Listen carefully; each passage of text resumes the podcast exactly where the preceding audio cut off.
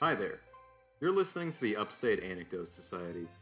This podcast is brought to you by Furman University's Collaborative for Community Engaged Learning, in partnership with the David E. Shi Center for Sustainability. I'm Gerrard Hanly, and with each episode of this podcast, we're going to explore issues relating to sustainability and social justice in Greenville County, South Carolina, the place I've come to call home. The goal of this show isn't just to raise awareness about these issues, it's to bring them to life by letting you hear the real life stories of people whose lives have been affected by them, for better or for worse. In this first episode, I'm starting things off by taking us on a trip right down the road from Furman University's campus to a place called Soteria.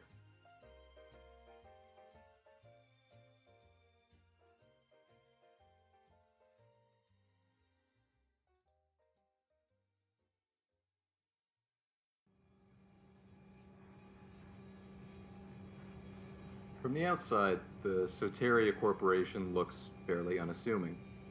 It consists simply of a long, low, single story office building and, next to that, a large, barn sized workshop from which the sounds of wood being cut and stacked faintly emanates. However, as I sit in the lobby of Soteria, waiting for my appointment, I look at the numerous plaques and awards in the lobby's walls and it becomes evident that this mundane building houses a very unique organization. There are certificates from various local organizations, several framed articles from the Greenville News, and not one but two resolutions passed down from the South Carolina State Senate. All these documents have one thing in common. All of them are commendations for Pastor Jerry Blassingame, the executive director of Soteria and the man I'm here to meet today. Also on the wall is a poster outlining Soteria's mission statement. It tells me that Soteria Community Development Corporation advocates for economic and social justice for those and their families impacted by the criminal justice system. We work to create opportunities for previously incarcerated men to re enter society through transitional housing, life skills, and job training.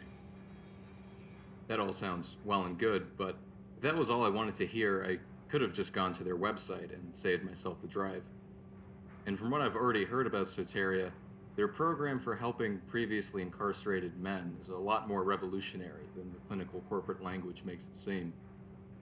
That's why I've arranged to speak to Jerry, to find out just what it is that makes Soteria unique. Right as the receptionist takes pity on me and tells me I can take a look around by myself if I want, Pastor Jerry finally makes his appearance, just in time to show me around the premises himself.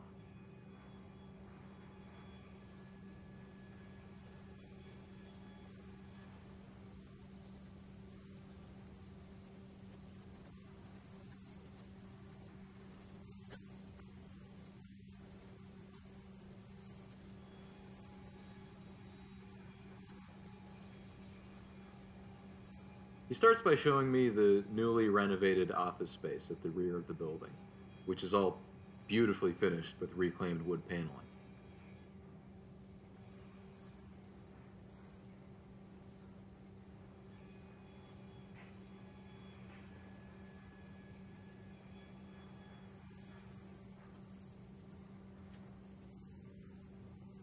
The paneling is from Soteria's own workshop, which is the next stop on the tour. We walk out of the main office building and take a left, going up a concrete ramp into the big corrugated iron building. Once inside, Jerry starts to give me a rundown of Soteria's day to day operations, occasionally pausing to give instructions to some of his guys. All of the men in the workshop have recently been released from prison. As I am introduced to them, I notice that they are various ages and ethnicities. In fact, the only thing that all of them have in common is their bright blue Soteria work shirts and their hands, which all feel thick and leathery to the touch from all the woodworking they do on a daily basis.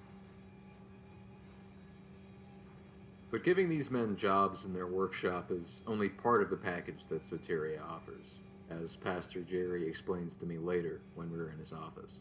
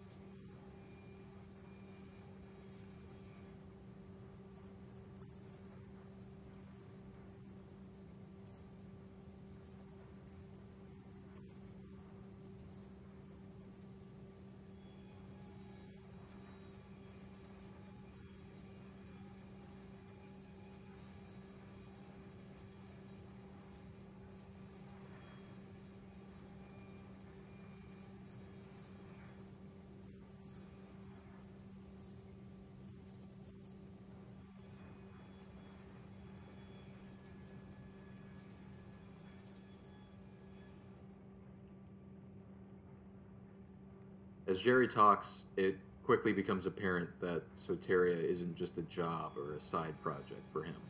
It's his passion, life's work. And he isn't content to just keep it at its current level either. He wants to see it evolve and expand. I also find out that when people said he was a visionary, they meant it in a very literal sense.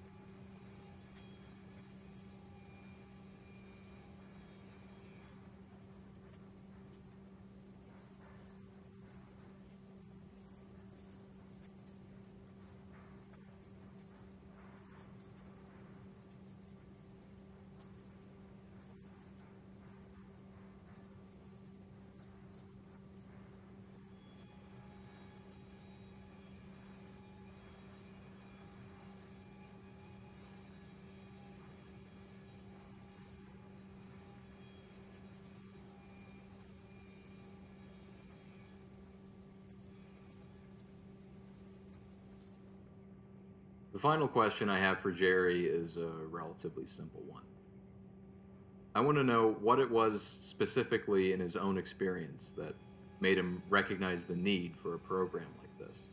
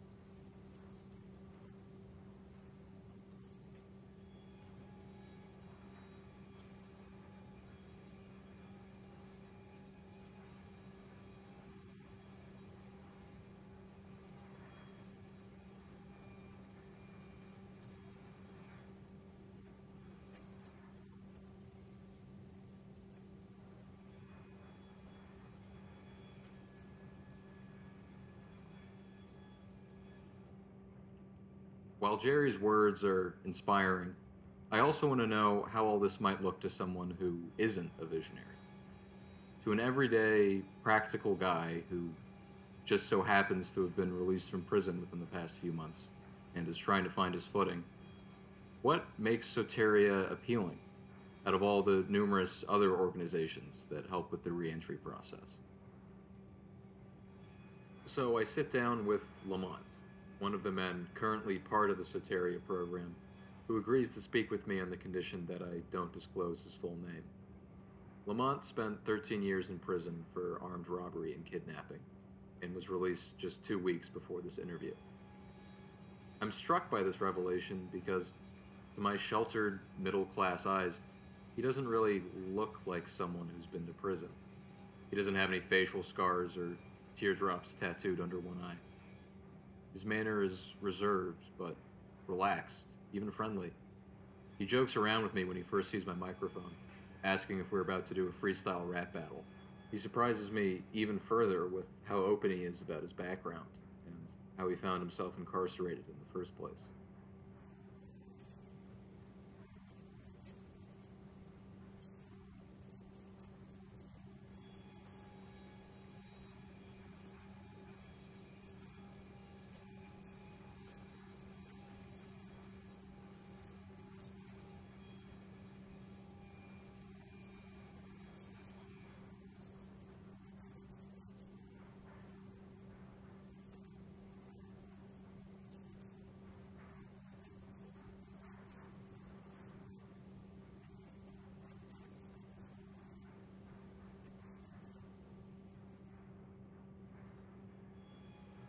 Lamont says that one of the reasons he chose Soteria was that he was worried if he didn't, he would find himself in the exact same circumstances that landed him in prison in the first place.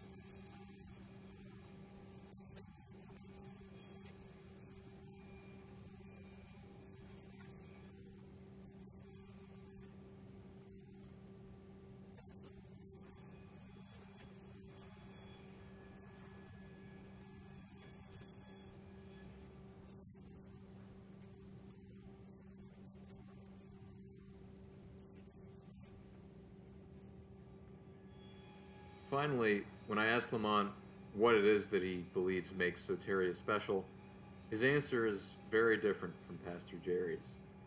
He doesn't think it has anything to do with the mission statement of the organization. He thinks it has a lot more to do with the kind of people who work here and who decide to live here.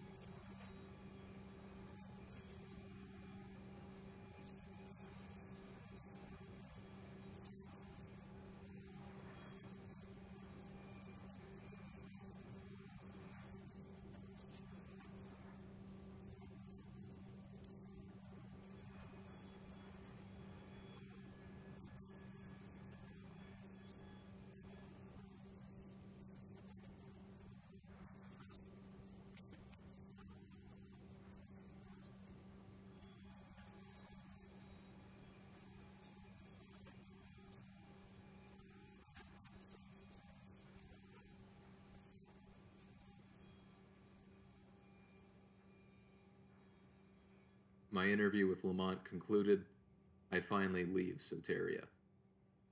As I'm walking back towards my car, I feel conflicted.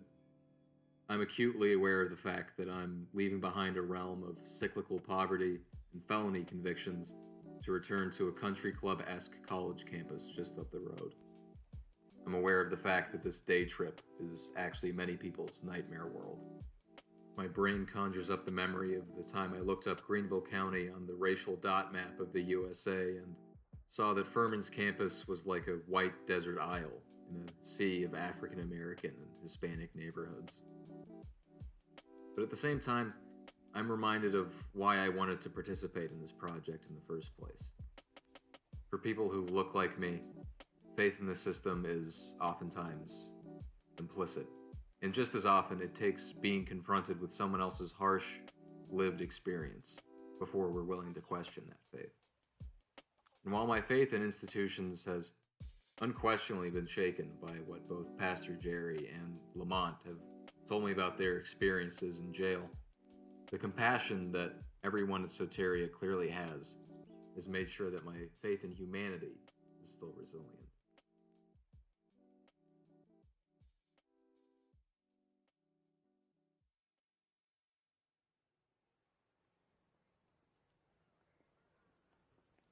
Greenlink, Greenville's public transportation system, has a modest fleet of buses, most of which are regular diesel buses provided by a local manufacturer.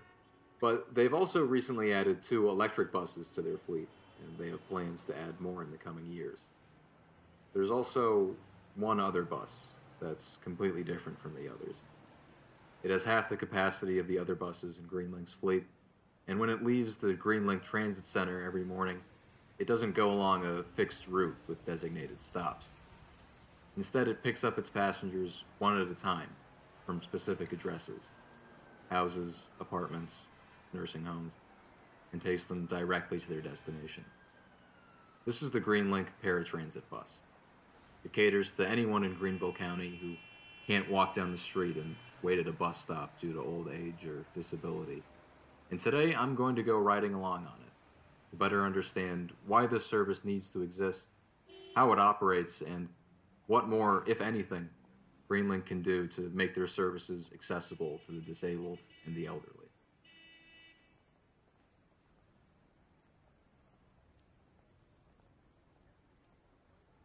I meet Ron, the paratransit driver, in the waiting room and walk with him into the subterranean dark of the bus depot so we can get in our ride. The paratransit bus, as you might imagine, stands out amidst all the other buses idling nearby.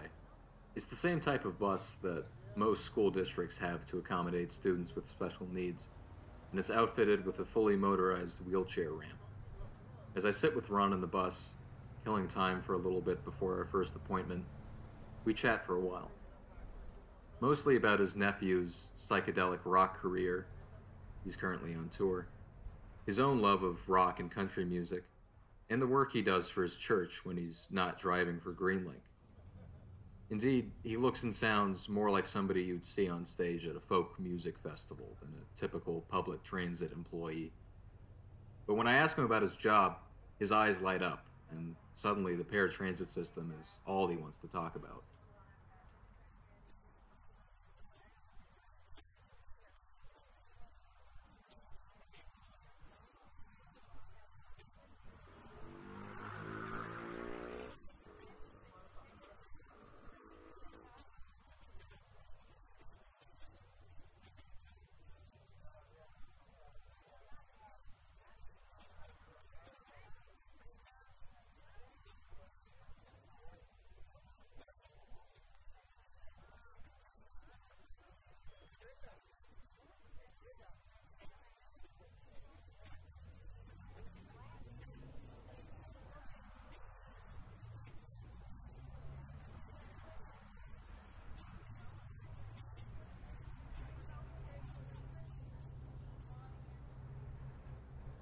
What Ron just said really stuck out to me. The thing about how everyone has a handicap in some aspect or another. I think to myself that framing it this way could be a great way to get people to care about issues that affect people with disabilities, or even for raising awareness about the type of institutional problems that the staff at Soteria have to deal with on a daily basis.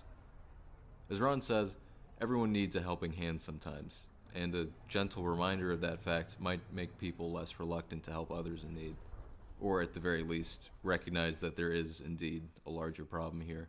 I get lost in thought for a moment as Ron talks in more depth about why exactly he's stuck around with Greenlink for so long, after leaving a lot of similar jobs after only a few years.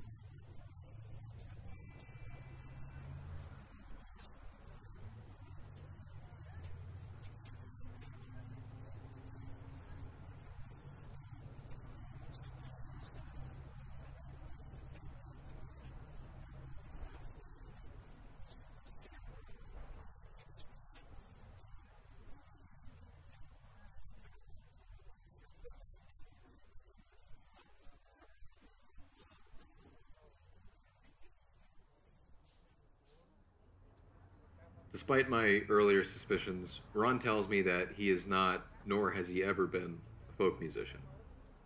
He says that he's been working jobs similar to this one for pretty much his entire adult life. But he makes sure to tell me that out of all the driving jobs he's ever had, he finds driving the Greenlink paratransit bus to be the most fulfilling one by far.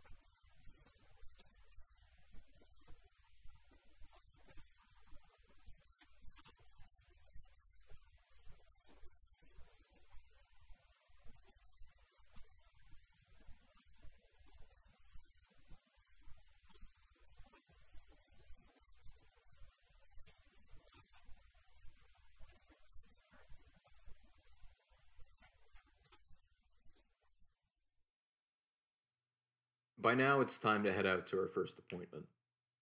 Ron warns me that Sheila, the first lady we're going to pick up, is, quote, a real Yankee, which is to say that she doesn't like talking to strangers. He says it took her months to warm up to him enough to have a substantial conversation, and that I shouldn't be offended if she doesn't take kindly to all my personal questions. A few minutes later, we arrive at her apartment. Sheila shuffles down the sidewalk towards the bus, supporting herself with a four legged walker. Without having to ask a single question, I can already see why the system that all the other Greenlink buses use wouldn't work at all for someone with certain physical limitations. Even if there was a bus stop right outside her building, she probably wouldn't be able to negotiate the space between the sidewalk and the street to actually get onto a typical public bus. I can tell just from looking at them that the sidewalk and curbs here are not ADA compliant, as is the case in many lower income neighborhoods. The curbs are high off of the ground, lacking any kind of ramp or gentle incline, and the pavement is cracked and uneven in many places. As Ron helps Sheila onto the bus, I can just barely hear him putting in a good word for me over the sound of the mechanical ramp lowering and rising. Sheila seems a little wary of me at first, but she gradually warms up to me the longer that we talk. The first question I ask her is simply why she uses paratransit and what her thoughts about the service are.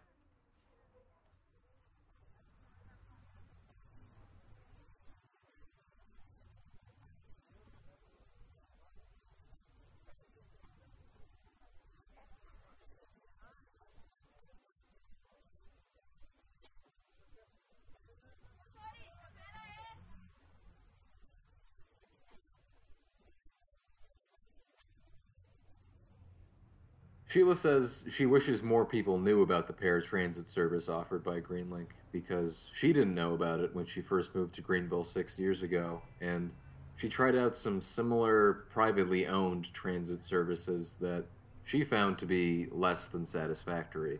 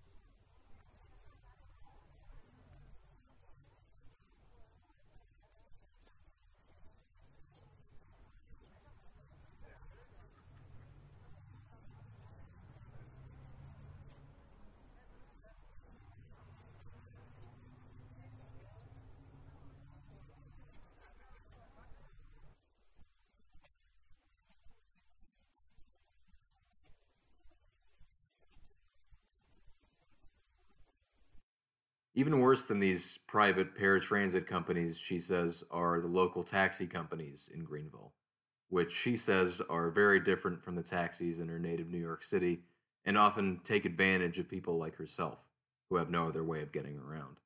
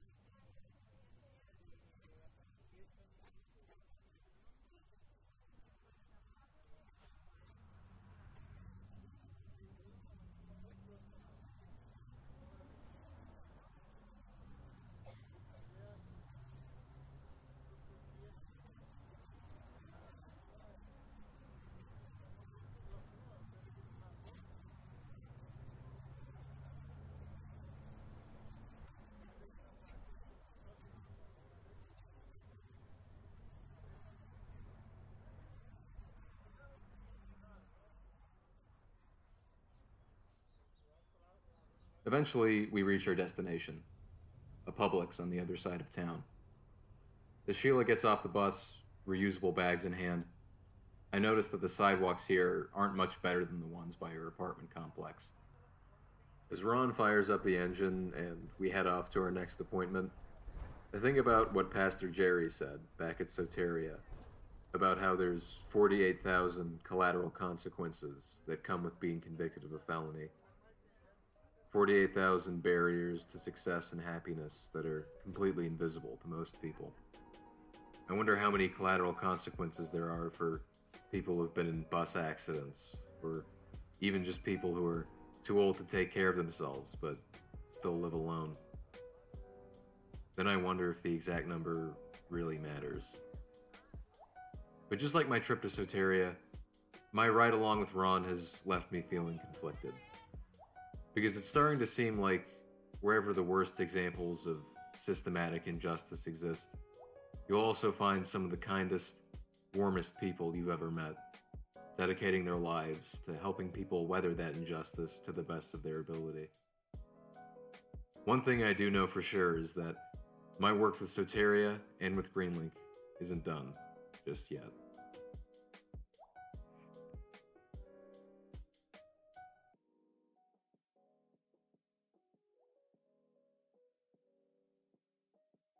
Well, that just about does it for the first episode of Upstate Anecdote Society. If you're passionate about sustainability or social justice issues, or if you just love listening to people share their true stories and life experiences, I hope you'll stick around with me as I continue to explore Soteria, Greenlink, and other local organizations. Because trust me, what I've just covered is merely the tip of the iceberg. Once again, this is Gerrard Hanly with Furman University's Collaborative for Community Engaged Learning, signing off.